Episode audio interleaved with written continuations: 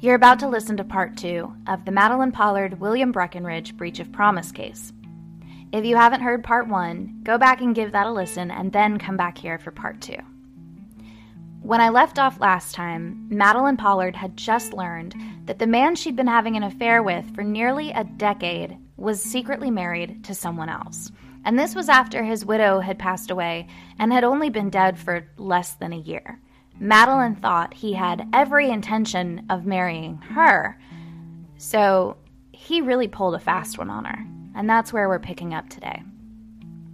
So, William Breckinridge had secretly married a woman from Louisville named Louise Scott Wing, who also happened to be his distant cousin. this was a tough pill to swallow for Madeline, not just because, you know, there was another woman, but because Louise was this elegant, classy 48 year old woman of very good social standing. Her late husband served as the U.S. ambassador to Ecuador, and so I imagine it wasn't just heartbreaking, but probably a little intimidating for Madeline Pollard. So let me read you this um, this article from the New York Times archives from July 21st, 1893, and it's headlined Colonel Breckinridge's Marriage a Surprise.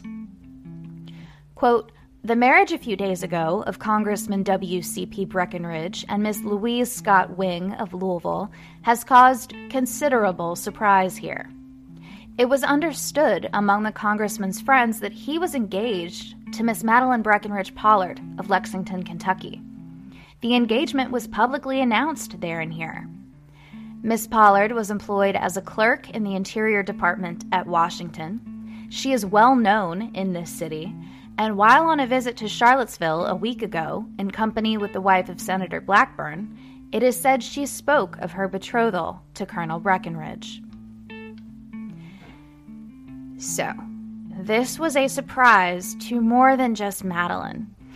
People about town assumed that they were getting married. So everyone was really caught off guard. But when Madeline spoke up after this wedding announcement, William Breckinridge acted like he barely knew her and that she was like his stalker. Keep in mind that his new marriage was a scandal in its own right, right? Because he'd been widowed for less than a year when he married Louise, and that was a big no no. You had to have that mourning period. So he was really not looking very good in the public eye anyway. And on top of all this, there were rumors that Miss Wing had been pregnant too, okay? Because in the months leading up to their marriage, she had been sick, quote unquote, sick, and she had just disappeared for a while. She just went away for a few months. Nobody knows where she was. So people speculated later that maybe he made her get rid of a baby just like he did with Madeline. So this all comes to a head in August of 1893 when Madeline sues William Breckinridge for breach of promise.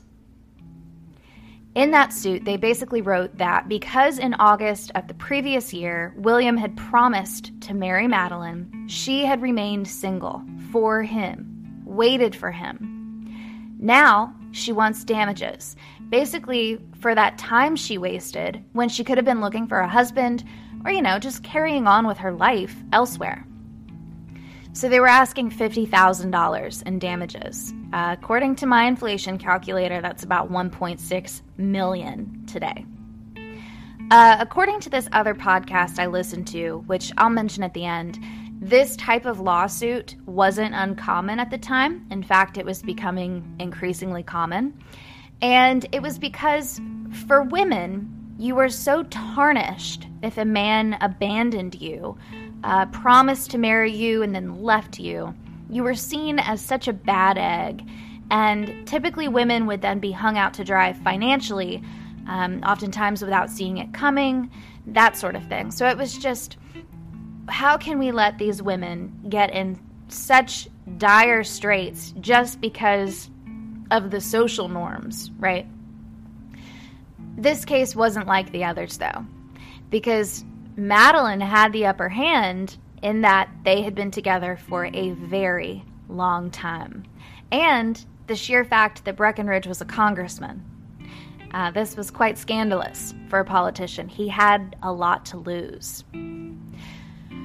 So, while he had at first been claiming that Madeline was this woman he didn't really know, she was maybe stalking him, he had to change tactics because there were too many witnesses that knew it was more than that. So he stopped denying that they had been together. He admitted that they had a fling, okay, but he said, yeah, only because she's super promiscuous. She has flings with everybody.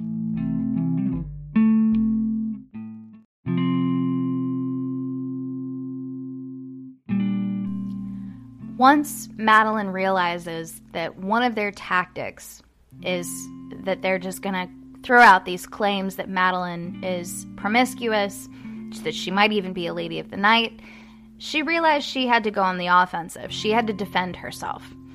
So Madeline sat down and she wrote basically her life story, an account of her life up until that point.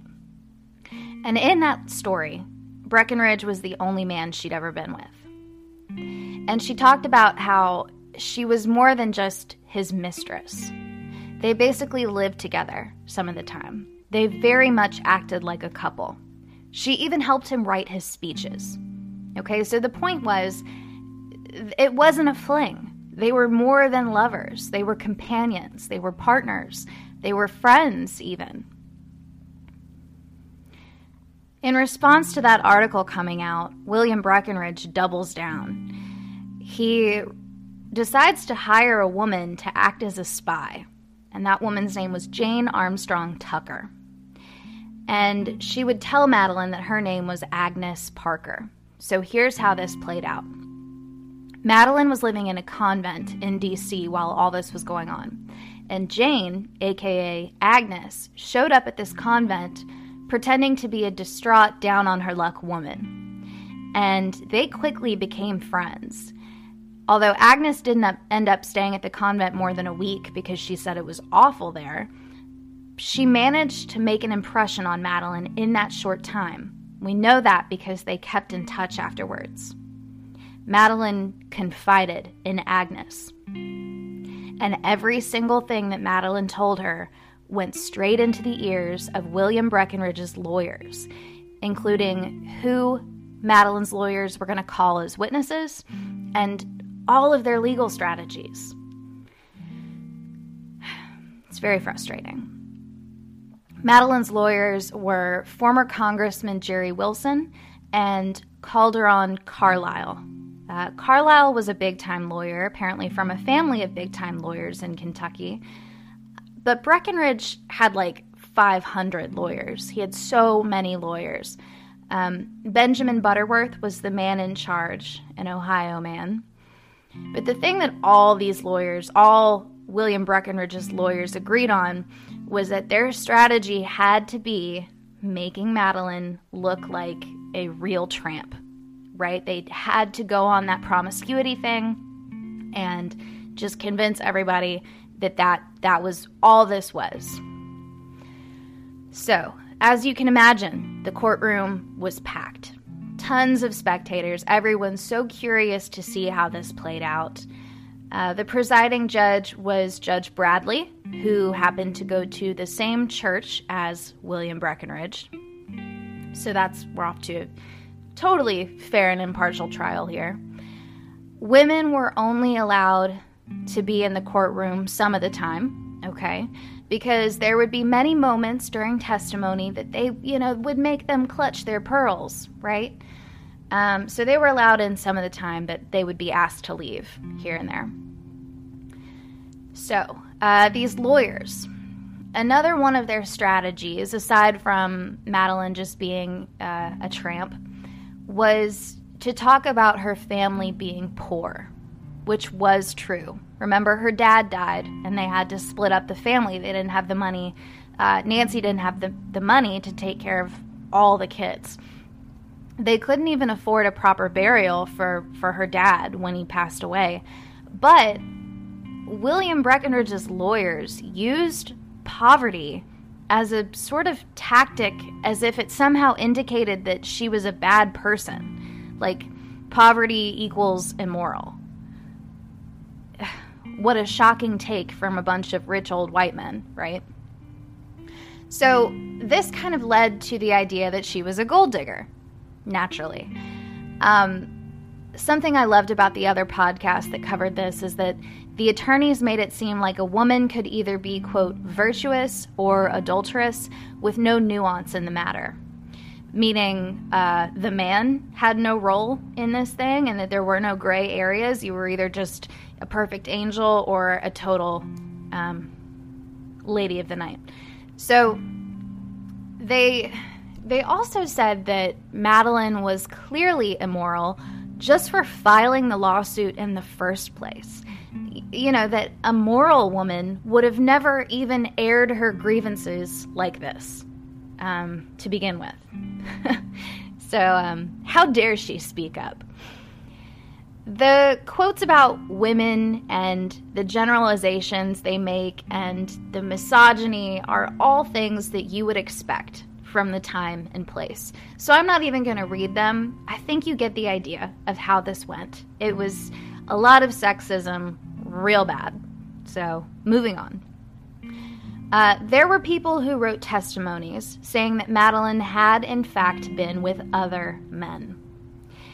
It would appear that most of these were just people regurgitating rumors that they had heard about her. However, there were some men there claiming to have had sexual relations with Madeline. Some of them described her as a quote, woman of the town. That's an old timey euphemism for sex worker. Uh, one of these guys was a man named W.T. Jones from Lexington. And Jones testified that he had befriended Madeline at one of the schools she went to, and that she had told him all about her little arrangement with Mr. Rhodes. And apparently, she had called Rhodes a quote, ignorant old farmer. And apparently, she told this Jones guy that she never intended to marry Rhodes, but that she did intend to pay him back. Okay, but he died, right? Um, another thing that Breckinridge's team focused on was her age. And this is kind of interesting. They argued that Madeline was actually older than she was pretending to be, and that she wasn't some young, innocent schoolgirl, but actually a wise, methodical temptress making a career out of the art of seduction.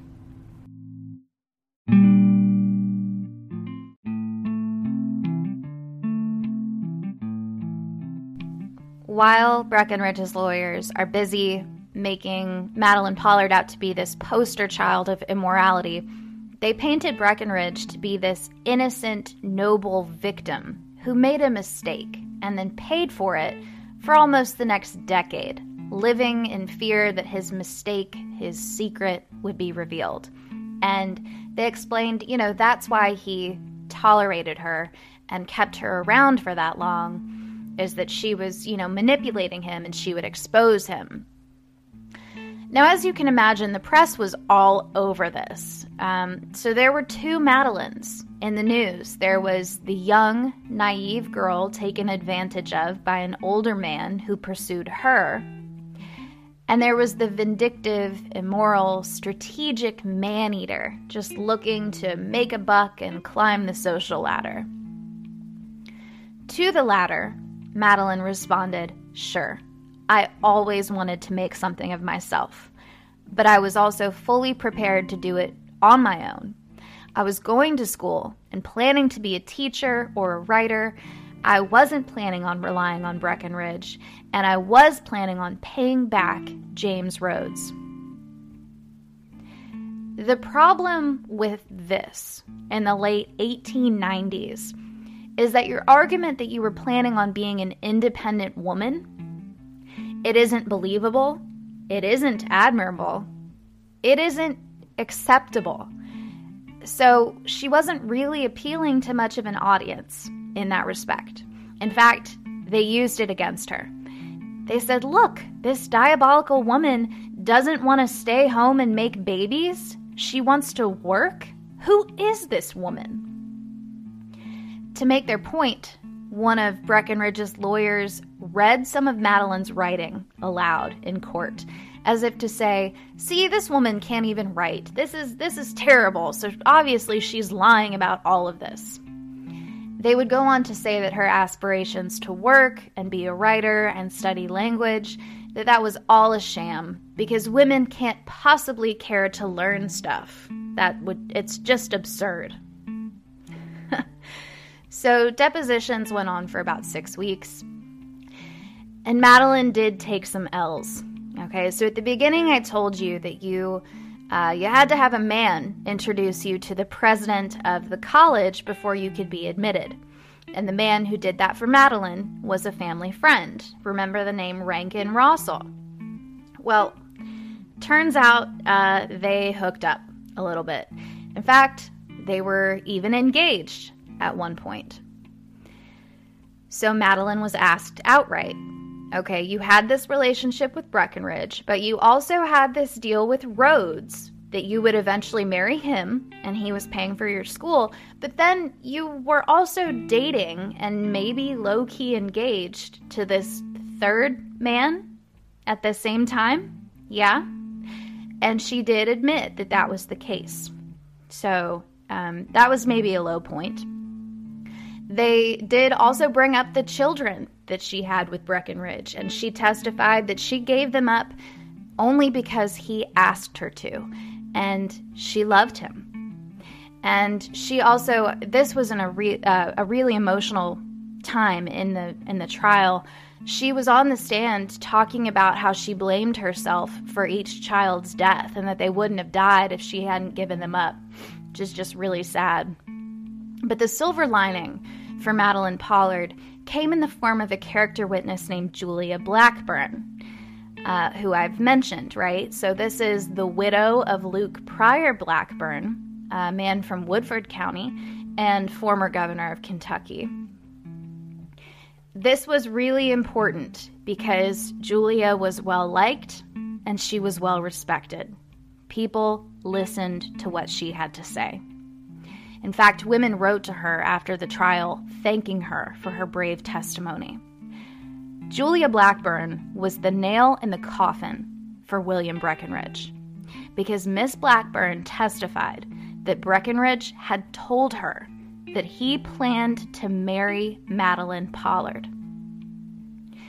When she first said this during the trial, he denied it. He said, No, no, this lady is confused. She must be, you know, hysterical. Women are so confused all the time. But after more questioning, he finally caved. And he was like, Oh, yeah, there may have been that one time. I may have said something like that, but I didn't mean it. The trial came to a close in April of 1894, at which time William Breckinridge was 57 years old. I say that because I it's easy to forget that he was so much older. It's like crazy to think that this man is pushing 60 and she's Madeline's like in her early 30s when this is going on.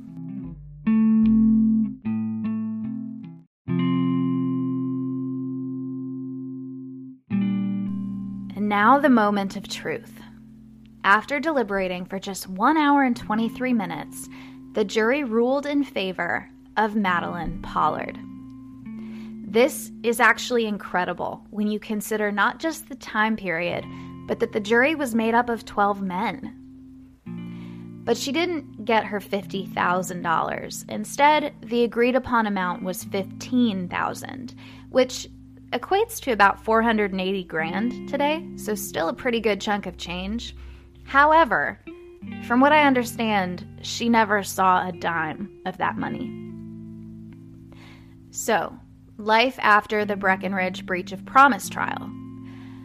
The results were kind of mixed for Madeline. She did have some fans, she did have some people in her corner who recognized her bravery and acknowledged the precedent that she had set for women. She was invited to give lectures.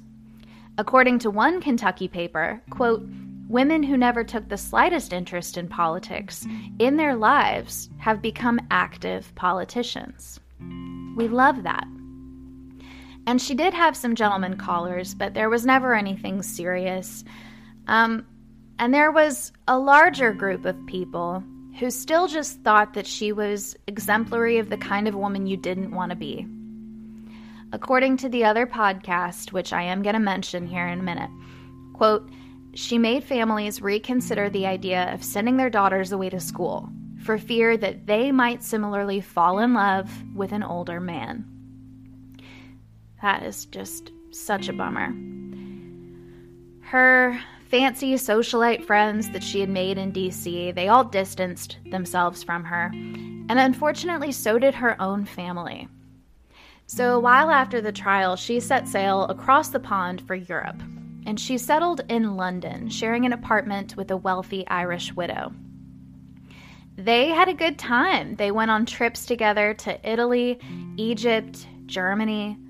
She came back to the States to visit now and again in the 20s and 30s, before the coming war cut off transatlantic travel. And she made plenty of new friends. Again, lots of artists and writers that she met living in their hip Chelsea neighborhood. So things were good. I mean, I think she ended up kind of where she wanted to be. She never got married. And interestingly, she never changed her name even though it had sort of become a symbol of the woman scorned or the ruined woman to a lot of people. She carried her name with pride. So, what about William Breckinridge? Uh, a lot of people were pretty mad at him after the trial. They protested for him to be kicked out of Congress.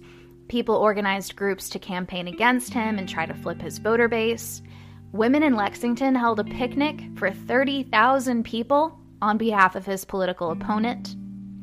The National Christian League for the Promotion of Social Purity even called out to his new wife, asking her to leave him. Which, by the way, if you're looking at this chronologically, Madeline Pollard was 100% pregnant when Breckinridge and Louise Wing got married. So, yeah. William Breckinridge did lose his congressional seat, although he only lost by 255 votes, so it was very close. But after that, he never held public office again. He worked some as an editorial writer for the Lexington newspaper his son owned. He had two strokes and he died in 1904, so just about a decade after the trial. I believe he was the father of five children, not including the ones he made Madeline give up that passed away. Maybe there were more. Who knows? Madeline passed away on December 9th, 1945. And she always told people that she was born in 1866, which meant she would have been 79 at the time of her death.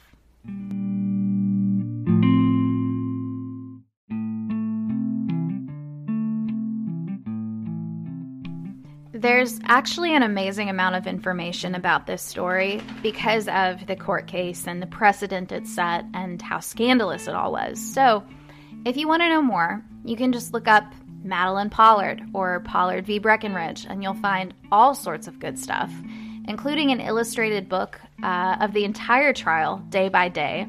There's also a 10 week diary about getting to know Madeline, written by Agnes Parker, Breckinridge's spy.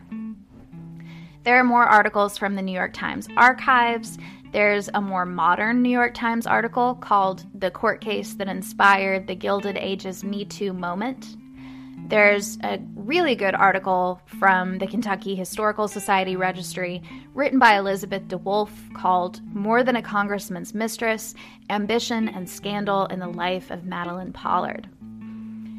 The podcast episode I kept mentioning was from the show Stuff You Missed in History Class, which is one of my favorite podcasts. The hosts, they, their content is just so good, so well researched. Um, and I think the episode was just called Pollard v. Breckinridge, or maybe Breach of Promise, something like that. Um, they just came out with it very recently, so you could easily find it.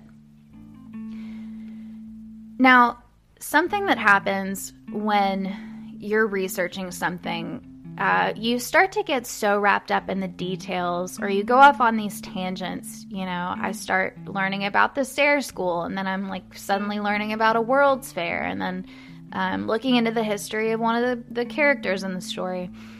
You, you start to lose sight of the big picture a little bit. And I want to make sure that I didn't do that here. A young woman asked an older man who was married with children for help getting out of this situation that she was in with another way older man. And instead, the older married man took advantage of the young woman, made her his mistress, impregnated her, promised marriage, made her get rid of children, and then he married someone else. That's this story. My very favorite quote in all of the research that I did for this story was from the article by Elizabeth DeWolf. And it's that, quote, men erred, but women sinned. So simple, but that's that really sums up what this was all about. Where for men, the transgression is simply a mistake, a temporary lapse in judgment. For that same transgression for a woman, it was a very serious sin, a flaw in their morality, in their character. Folks, we've come a long way, but we still have a long way to go. I hope you have a fantastic rest of your day or night, and go rate my show on Spotify if you haven't already. Thanks for listening. Take care.